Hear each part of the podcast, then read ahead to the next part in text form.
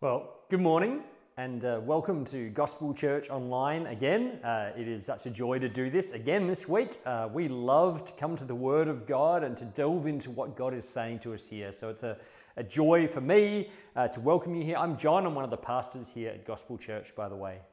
Um, and it is such a joy to do this because at the moment, we're going through a series in Luke's Gospel, and we are just finding this an experience of delving into God speaking to us through the revelation of His Son. And so I hope, I hope this is being a fruitful time for you.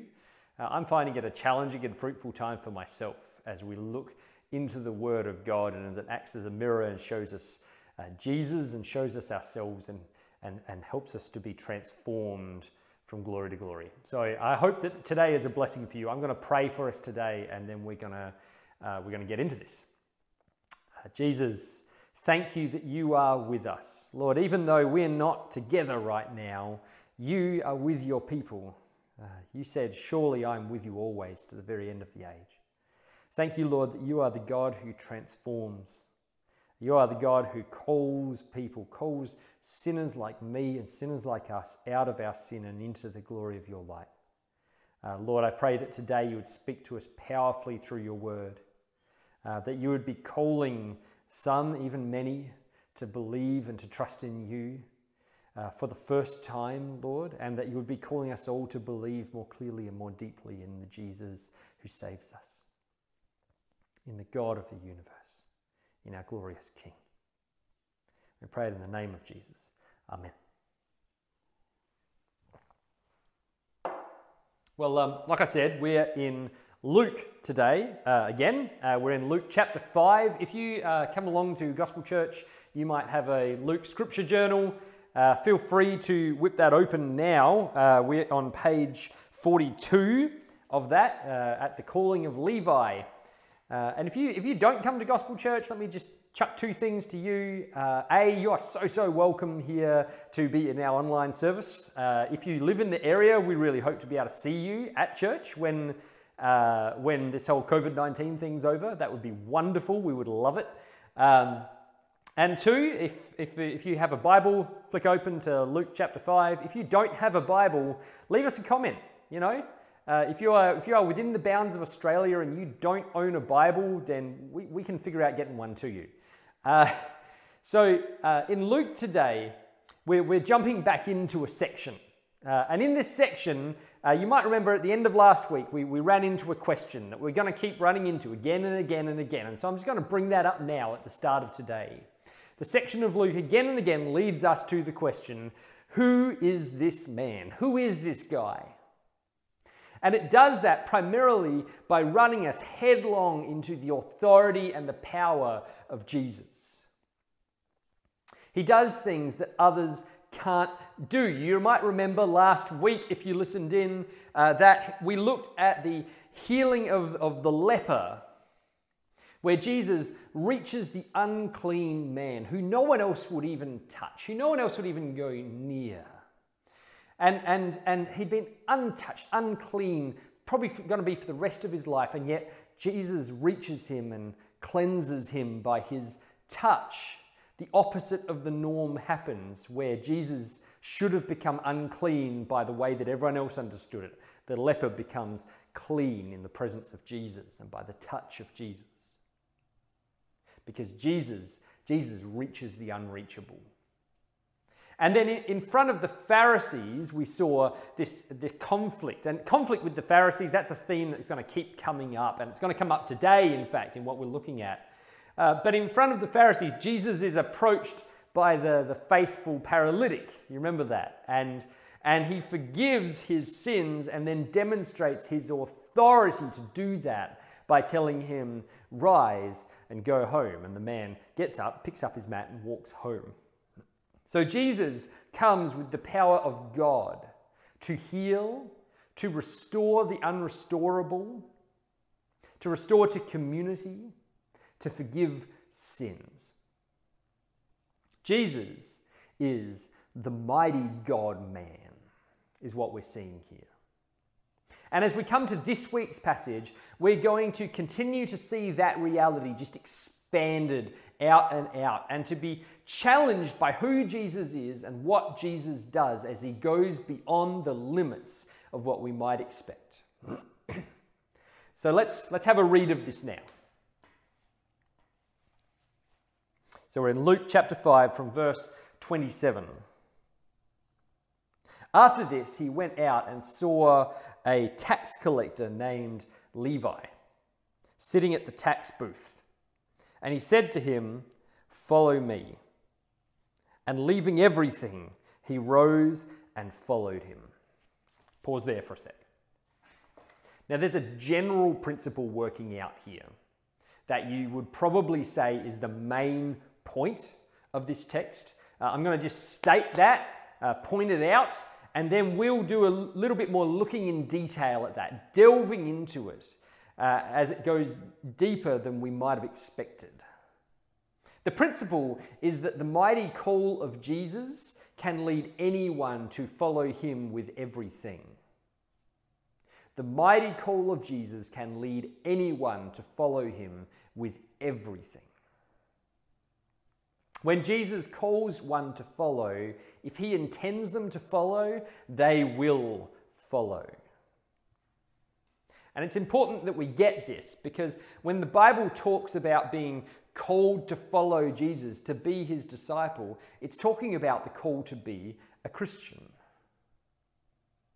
So if you claim to be a Christian, if you claim to be a follower of Jesus, then this is the call that you have on your life, not just the call of Levi some 2,000 years ago. We've seen this already in another context, haven't we, with uh, the calling of the fishermen Peter, Andrew, James, and John. But we see it in a different light when we get to Levi. Tax collectors. Tax collectors were influential in their own way, uh, but they tended to be wealthy.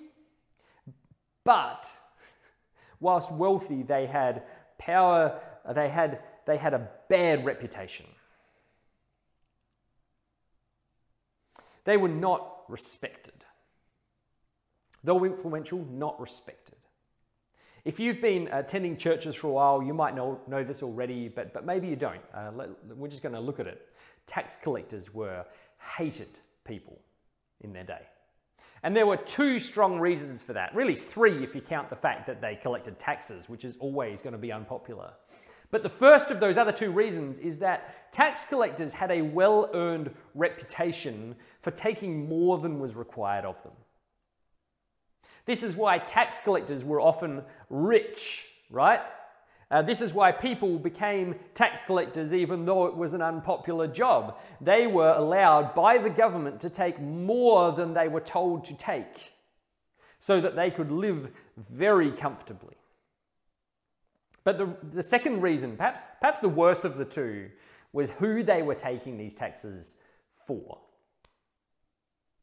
Imagine, just for a sec, imagine if Australia was invaded, uh, maybe, maybe a, a, couple of months ago, or a, a year ago, Australia was invaded um, by, by another country and occupied by another country. Uh, let's go with a likely option. We'll go with Norway. Okay, and, and Norwegian soldiers patrolled the streets of Australia, patrolled the streets of Minnesäng, Adelaide, Australia. Every town has a Norwegian ruler over the town, and Norway now have the right to tax you out of your hard earned money. And they, what they do with that is they take that money and they take it offshore and they keep it for themselves. It pushes us into poverty. Now imagine if you will, the man or woman who lives two doors down the street from you. If you live in a town specifically, imagine that person, right? And imagine, uh, let, us call him, let's call him Matt for, for, for conversation's sake. Uh, imagine that Matt took a job with the occupying forces, collecting taxes for them. And whilst the rest of us are languishing, languishing in enforced poverty, Matt's actually doing quite well out of this situation. Matt earns money. In fact, he takes more than he is told to by the invaders, by the occupiers, so that he can live very comfortably those two doors down from you. You know? Whilst you're having to board up smashed windows, he's adding an extra story on his house. That's what it meant to be a tax collector in ancient Israel, in Judea. You were a collaborator. You were, in many senses, real senses, a traitor to your nation, to your people. And you were a traitor who did well out of being a traitor. And yet, to, to this most unlikely of men comes Jesus. And he calls Levi to follow him. And absolutely astoundingly, Levi does. And we see from this at least four important things about the call of Jesus that I want, that I want to point out for us here. First, the mighty call of Jesus is effective. When Jesus calls people, they follow him. Uh, this is a bit of a, a controversial thing to say, but it should actually be a really comforting thing for us and an exciting thing for us as Christians. When Jesus calls people, they will follow him. This, this should give us confidence in sharing the gospel, shouldn't it? Uh, Jesus powerfully calls people into his kingdom still today, just like he did with Levi. And he does that today through the speaking of his gospel by his people, you and me. Isn't that exciting? Uh, not, not to say that everyone who hears it is going to believe, but that there are many that Jesus is calling out of this world through us to believe and that they will believe at the time that He has chosen for them to believe. His will is sovereign over this, so we can go and share the gospel knowing that He will bring sinners to faith and repentance. We can walk confidently in sharing the gospel. Jesus calls people effectively with his mighty call today. Second, the, the mighty call of Jesus is comprehensive.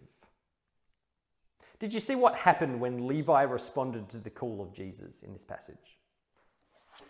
It says, Jesus said to him, Follow me, and leaving everything, he rose and followed him. Those who are called to follow Jesus are called to follow him at the cost of everything else. and they, aren't they big words? Now, what does that mean uh, that he left everything? It's a, it's a question worth asking because let's be put it in real terms here and now. If, if it applies to Levi, it applies to us. You know, this is true for every Christian. Everyone who says, I have been called by Jesus to follow him, and, and therefore everyone who is a believer uh, is called in this way to leave everything and follow Jesus. So, what does it mean? And it might not be as simple as you think.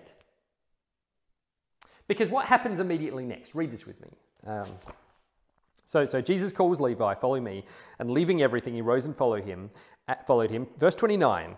And Levi made him a great feast in his house, and there was a large company of tax collectors and others reclining at table with them. So Levi immediately leaves everything and throws a party with his things for Jesus. Do you see, do you see a bit of confusion potentially here? Clearly, he hasn't just ceased to own everything that he had, right? He, he still has a house, he still has money, he still, for the time being, has friends who are willing to come over, he still has the food and the drink that he uses for the party. Uh, so, what does it mean that he left everything? Well, we can get a bit of help here from, from a bit later in Luke. Uh, in, the, in the next big section of Luke that starts in Luke chapter 9, the, the travel narrative, uh, Jesus talks a lot about the cost of discipleship. Particularly in Luke chapter 9 and Luke chapter 14, this comes up very strongly. And in Luke 9:24, he says this, which helps us to understand what's happening here. He says, "Whoever loses his life for my sake will save it." Those words, for my sake, are really important. You see, leaving everything for Levi and for us means that everything is now for the sake of Jesus.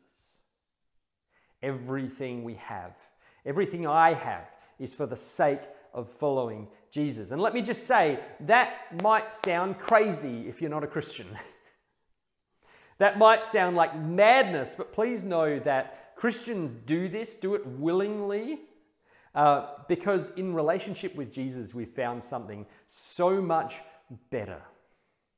In relationship with the creator of the universe, with the king of the universe, who loves us so dearly that he would die for us on a cross, who rose again and gives us life everlasting, we've found something so much better than everything else we could have had in this world.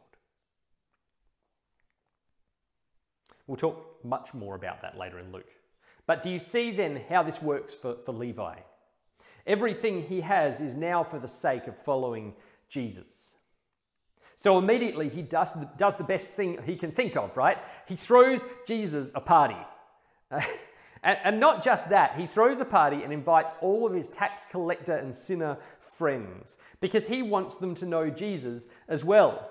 Levi's life goal, which everything else comes in submission to, is now this that Jesus would be honored and that more people would come to know him. That more people would come to be saved by him, would be called by Jesus like he has been called by Jesus. And it's worth saying, as an aside, Jesus doesn't go, Ooh, no, I'm not going to a party. I'm not a party person. Know. he's, he's there, he's in the context. He's, he's uh, where the sinners are so that more can meet him, more can be exposed to him, more that can come to know him. And that informs us as Christians, where we as Christians should go, where we should be willing to go, uh, who we should see, what scene we should be willing to be associated with in order to see the gospel go out. You know, I'm not saying that we go to the pub and drink it up because we, we want to be there for that. I'm saying that we're willing to be in that scene for the sake of the gospel. Now, third, the mighty call of Jesus reconciles. Now, you might hear me say that and look at this passage and go, I don't really see that there. That, that doesn't seem particularly apparent that reconciliation is something that comes out here. Uh, but this is, this is one of those places where it's really helpful to read your Bible in context. To, to read a text like this in, in the context of what's happening around it. Uh, even just in the immediate context, this becomes really apparent. Uh, um, you, might, you might remember at the start of last week, I asked you how you might have felt if you were one of the disciples that he already called, the, the four fishermen, uh, Peter, Andrew, James, and John when, when Jesus came to this horrifically scarred leper. You know, they'd been told they were going to be fishers of men. And, you know, what men might you have pictured? Maybe some influential people that you're going to be reaching. And the first person that you reach is this horrifying leper. You know, you might have been a little bit shocked. But I, I, want to throw the same question at you again now here, because if what happened with the leper had the potential to have shocked you as one of the disciples of Jesus, what happens here with Levi has the potential to have shocked you to the point of serious offense.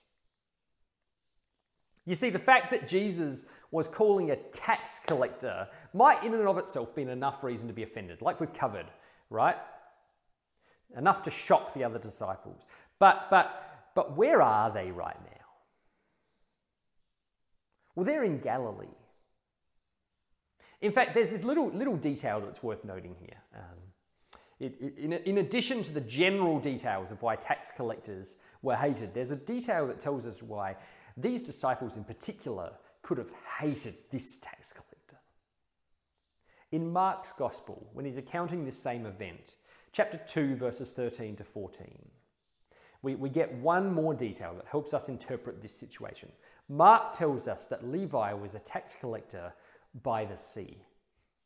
His tax booth was by the sea. Uh, the Sea of Galilee, that is. Pro- probably his revenue came in large part uh, from taxing, and not just taxing, you know, stealing from fishermen. Fishermen like Peter, Andrew, James, and John, the only four other men that he has now called as his disciples. He kind of goes out and finds their natural enemy and he calls him to be a disciple. Imagine what you might have thought. When this man who has betrayed the nation, effectively stolen from his countrymen, and not just generally from his countrymen, but from men like you, maybe even from you personally. You know, maybe Levi has taxed you personally as a disciple if you were Peter, Andrew, James, or John. And Jesus, imagine what you might have thought when Jesus chooses to call him. And yet, what happens? What happens? Read this. Levi made him a great feast in his house, and there was a large company of Pharisees, uh, a large company of tax collectors and others reclining at table with them. And the Pharisees and their scribes grumbled at his disciples, saying, Why do you eat and drink with tax collectors and sinners? Let me, let me read those words for you again. Why do you eat with tax collectors and sinners? The Pharisees and the scribes grumbled at his disciples, saying, Why do you eat with tax collectors and sinners? Do you see that? Speaking to the disciples, why do you eat with them? Now, eating with someone, with a group of people, going into their home and eating with them was a real important deal in ancient Judea. It was, it was a thing of associating with someone. It was a thing of what, being in community with them and being recognized publicly as being in community with them. You know, that's why someone like uh, Nicodemus over in John's gospel comes and sees Jesus by night because he's not game to do it by day. He doesn't want to be associated with Jesus. And yet, here's the disciples, the fishermen, eating in the home, eating and drinking in the home of a tax collector who taxed them, who stole from them. In Jesus, people who were enemies are brought together. You know, the, the call of Jesus reconciles them. The presence of Jesus, we, we said this last week, the presence of Jesus pushes back the effects of the fall. We saw that with the leper, how, how the, rather than Jesus becoming unclean, the, the effects of the fall on this man are pushed back and he becomes clean. But now we see it in another, perhaps even more astounding way. In Jesus, enemies are reconciled. And that's still true today, let me say. The church is a testament to this fact. And the church should increasingly be a testament to this fact. And it's a tragedy when it's not. This is why you have churches in, in post apartheid South Africa where white people and black people can actually get along, can actually speak to each other about what happened and find grace and forgiveness. This is why the people who you have been at odds with your entire life can become brothers and sisters when you find yourselves mutually rescued by the grace of God, mutually called by the mighty call of Jesus. Fourth, finally, the mighty call of Jesus saves sinners. Now, read this. We're in verse 30. And the Pharisees and their scribes grumbled at his disciples, saying, Why do you eat and drink with tax collectors and sinners? And Jesus answered them, Those who are well have no need of a physician, but those who are sick. I have not come to call the righteous, but sinners to repentance. When Jesus is sitting, eating with, associating with, uh, you know, in this deeply personal act, uh, these people, if, if they were unclean, you, he became unclean. You know, that's, that's how the Pharisees would have seen this.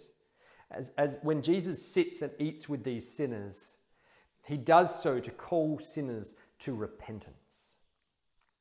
The Pharisees oppose him because they think that he is tainting himself with their sin. But he turns around and says, I came to call these people out of their sin. I, called to call, I came to call them to turn and be saved from their sin. You know, that's something the Pharisees couldn't do.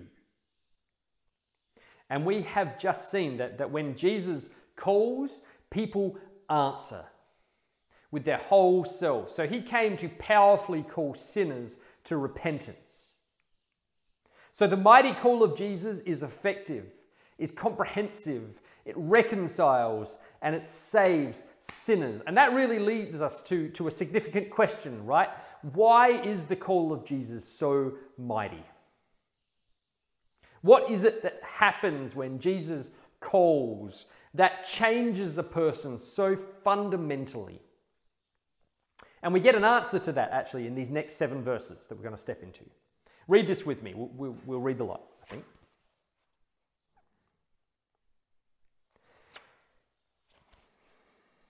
Sorry, maybe we won't read the lot. And they said to him, The disciples of John fast often. This is the Pharisees speaking to Jesus now. The disciples of John fast often and offer prayers, and so do the disciples of the Pharisees. But yours eat and drink. And Jesus said to them, Can you make wedding guests fast while the bridegroom is with them? The days will come when the bridegroom is taken from them, and then they will fast in those days. Pause there. This is really significant. What happens here? Really quite controversial language that Jesus is using, uh, although it might not seem it to us. The bridegroom. The bridegroom was an image that is used throughout the Old Testament to refer to God, particularly to God as he comes and rescues his people and calls them to him. Take, for instance, the prophet Hosea, who receives this prophetic word which looks forward to God redeeming his people.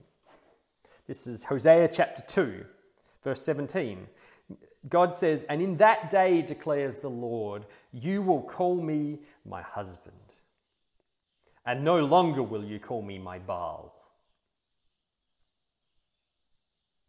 And I will make for them a covenant on that day with the beasts of the field, the birds of the heavens, and the creeping things of the ground. And I will abolish the bow, the sword, and war from the land. And I will make you lie down in safety, and I will betroth you to me forever.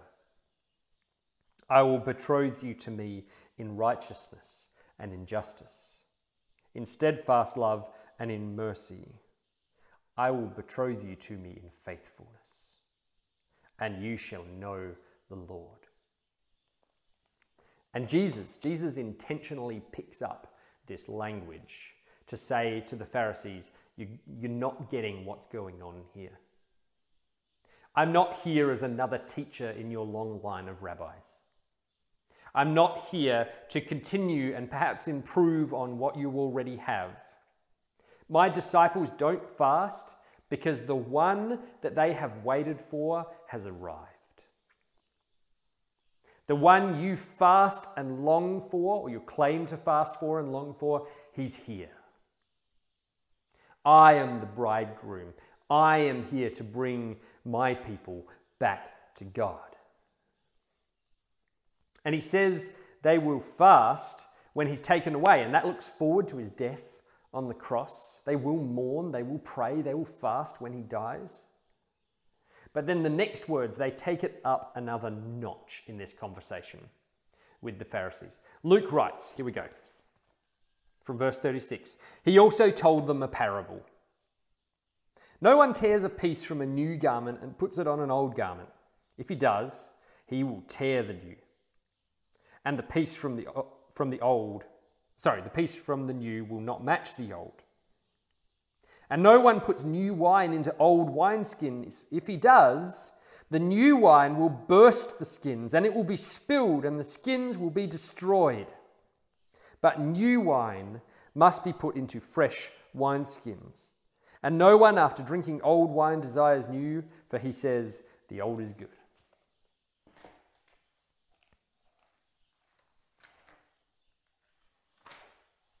This parable is, is a little confusing, but let me break it down to simple terms.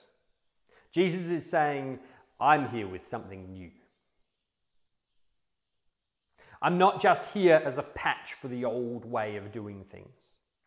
I'm not just a little add on to the covenant that God made with you at Mount Sinai through Moses. I'm not just here to take what you have and make it better. I'm here with the new covenant that has always been looked forward to.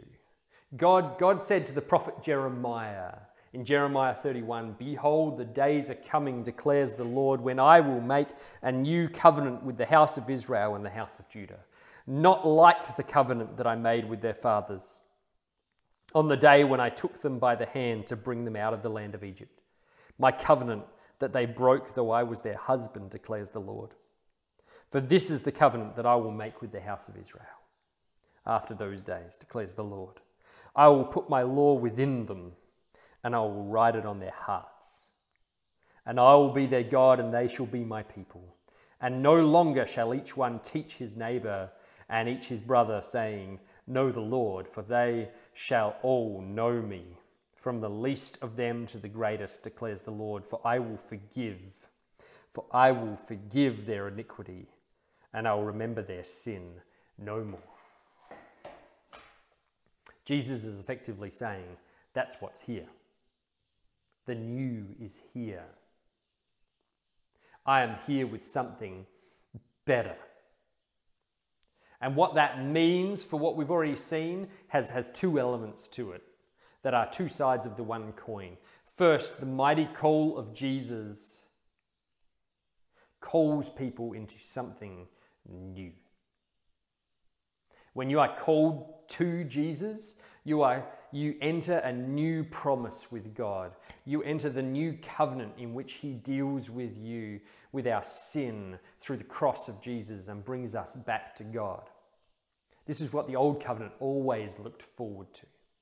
On the night before he died, Jesus said uh, in Luke chapter 22, he would say, This cup is poured out for you, is the new covenant in my blood. So when Jesus calls you to follow him, he does so on the basis, on the basis of his blood spilled for you, spilled to restore you and bring you back to God. This is why Jesus gives these two parables of the new cloth and the old cloth, cloth and the, the new wine and the old wine. The new cloth and the new wine are a completely new covenant, a new relationship with God, a new promise with Him. The other side of that coin is that the mighty call of Jesus doesn't just call you into something new, it makes you new. The new wine of the new covenant requires new wineskins. And that's what's happening. Perhaps this is the most important takeaway here, right? When Jesus calls people to him, they are made a new creation. When a person is saved by Jesus, the old dies and the new comes to life. They're a different person in a sense. In John's gospel, Jesus talks about this as having been born again. You know, forget the baggage you have with that term and think about what it actually means. Born of the Spirit, really a new life, in the sense that a baby is a new life. In his letter to the Roman church, Paul says that we have been crucified with Jesus, and so we are dead to sin and alive to God. When Jesus calls a person to him, it's effective, it is comprehensive, it reconciles, it saves sinners because he isn't just calling them to a little change. He isn't calling them to be altered a bit. He isn't calling you to come and do better this time. So many people understand Christianity like this that, that God's calling them to come and, and do better, you know. It's not that. He is calling, Come to me and I will make you new. I will bring you into a new promise with God, and I will give you new life. You know, I've, I've talked to a number of people since moving down here to the Yorke Peninsula. We, we only moved down at the start of last year, by the way. Uh, but uh, I've talked to a number of people who've expressed this to me, and I've heard this elsewhere as well, that, that they couldn't go to a church because the, the roof would cave in on them. I think the gist is that they are too bad, that God could not save them, that they would destroy the church by their sinfulness. You're missing the point. I'm sorry, there's no better way of putting this. You're wrong. It is my joy and it should be your joy to know that you're wrong. Of course, you couldn't be good enough. I couldn't be good enough. We couldn't be good enough. I know you need more than to be given a clean slate, to be improved on. I know you need better than a better you. And so Jesus says, I have come to make a new you. I have come to make you new. I have come to transform you from the heart out. And if this is to you, uh, if this is to you, then you know who you are. Jesus calls you today. He says, Follow me, repent of your sin, and follow me, and I will make you new. By my blood spilled for you, I'll bring you into a new covenant. I will bring you into the promise of God's love for you, the promise of God's power in your life, and I will bring you into new life. You will be born again. You will be his child, and you will never be the same again.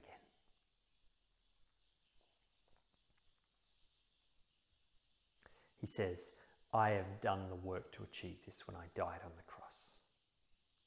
So it doesn't matter how bad you think you are, Jesus overcomes it. Jesus can make you new.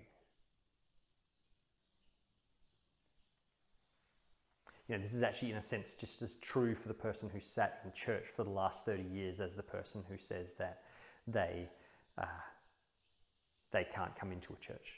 It's true for the person who sat there for 30 years thinking that coming on a Sunday, singing a few songs, hearing a sermon, you know, dull, dull sermon by this dull idiot, uh, that, that that's what God wants from you. God wants so much more for you. Jesus came to make you new, to transform you on every level, to breathe life into your dead body. Believe it. Believe in the power of the cross of Jesus and walk in new life. Finally, I just, I just want to say for the Christians here today, Jesus can reach anyone. Anyone. No matter how distant they may seem, how broken they may seem. You know, in Acts, I've been reading Acts recently, in Acts chapter 18, when Paul's in the city called Corinth, God speaks to him and says, Don't be afraid. Go on speaking the gospel. Don't be silent, for I have many in this city who are my people. We are called to go with that kind of confidence, Christians. That there are many that Jesus is calling out of sin and into new life. And it really doesn't matter what they were like beforehand. Have you noticed that? you know, woe to us, right? If we ever find ourselves thinking, and I've had this thought, and it's a terrible thought, and it's not God's thought. If we ever find ourselves thinking, you know, that person would make a really good Christian. They seem really gifted, really good, really kind. You know, I think they'd make a great Christian. It doesn't matter what they're like. Jesus doesn't take good people and make them better. Jesus takes dead people and makes them new. He makes them alive. He makes them children of God when they were far from Him. Let that reorient our radars, Christians, especially as we go through this pandemic. Let's take this chance. When we come out of this at the other end, let's look to get back on the streets with the knowledge that anyone can be the person that Jesus is calling. It doesn't matter if they're your die-hard enemy, like Levi was to these fishermen. Jesus makes people new, and he can do that with anyone by the power of his gospel. Would you pray with me now? Jesus, we ask that you would be making people new today, here, through this online service, Lord, for people in Minlaton, for people in Yorke Peninsula, for people wherever they are. We ask that you would make people new by the power of your blood that you would draw people into the new covenant, into the new promise of God, of His love through the blood of His Son. We ask, Lord, that you would draw people, that you would call people into, uh, into your love effectively, Lord, powerfully without any chance of a person failing to come to you.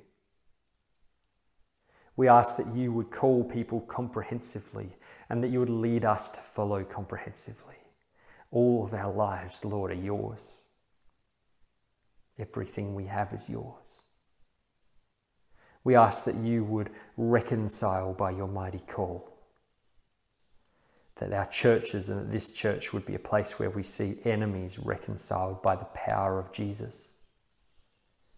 And Lord, we ask that you would uh, save sinners by your mighty call.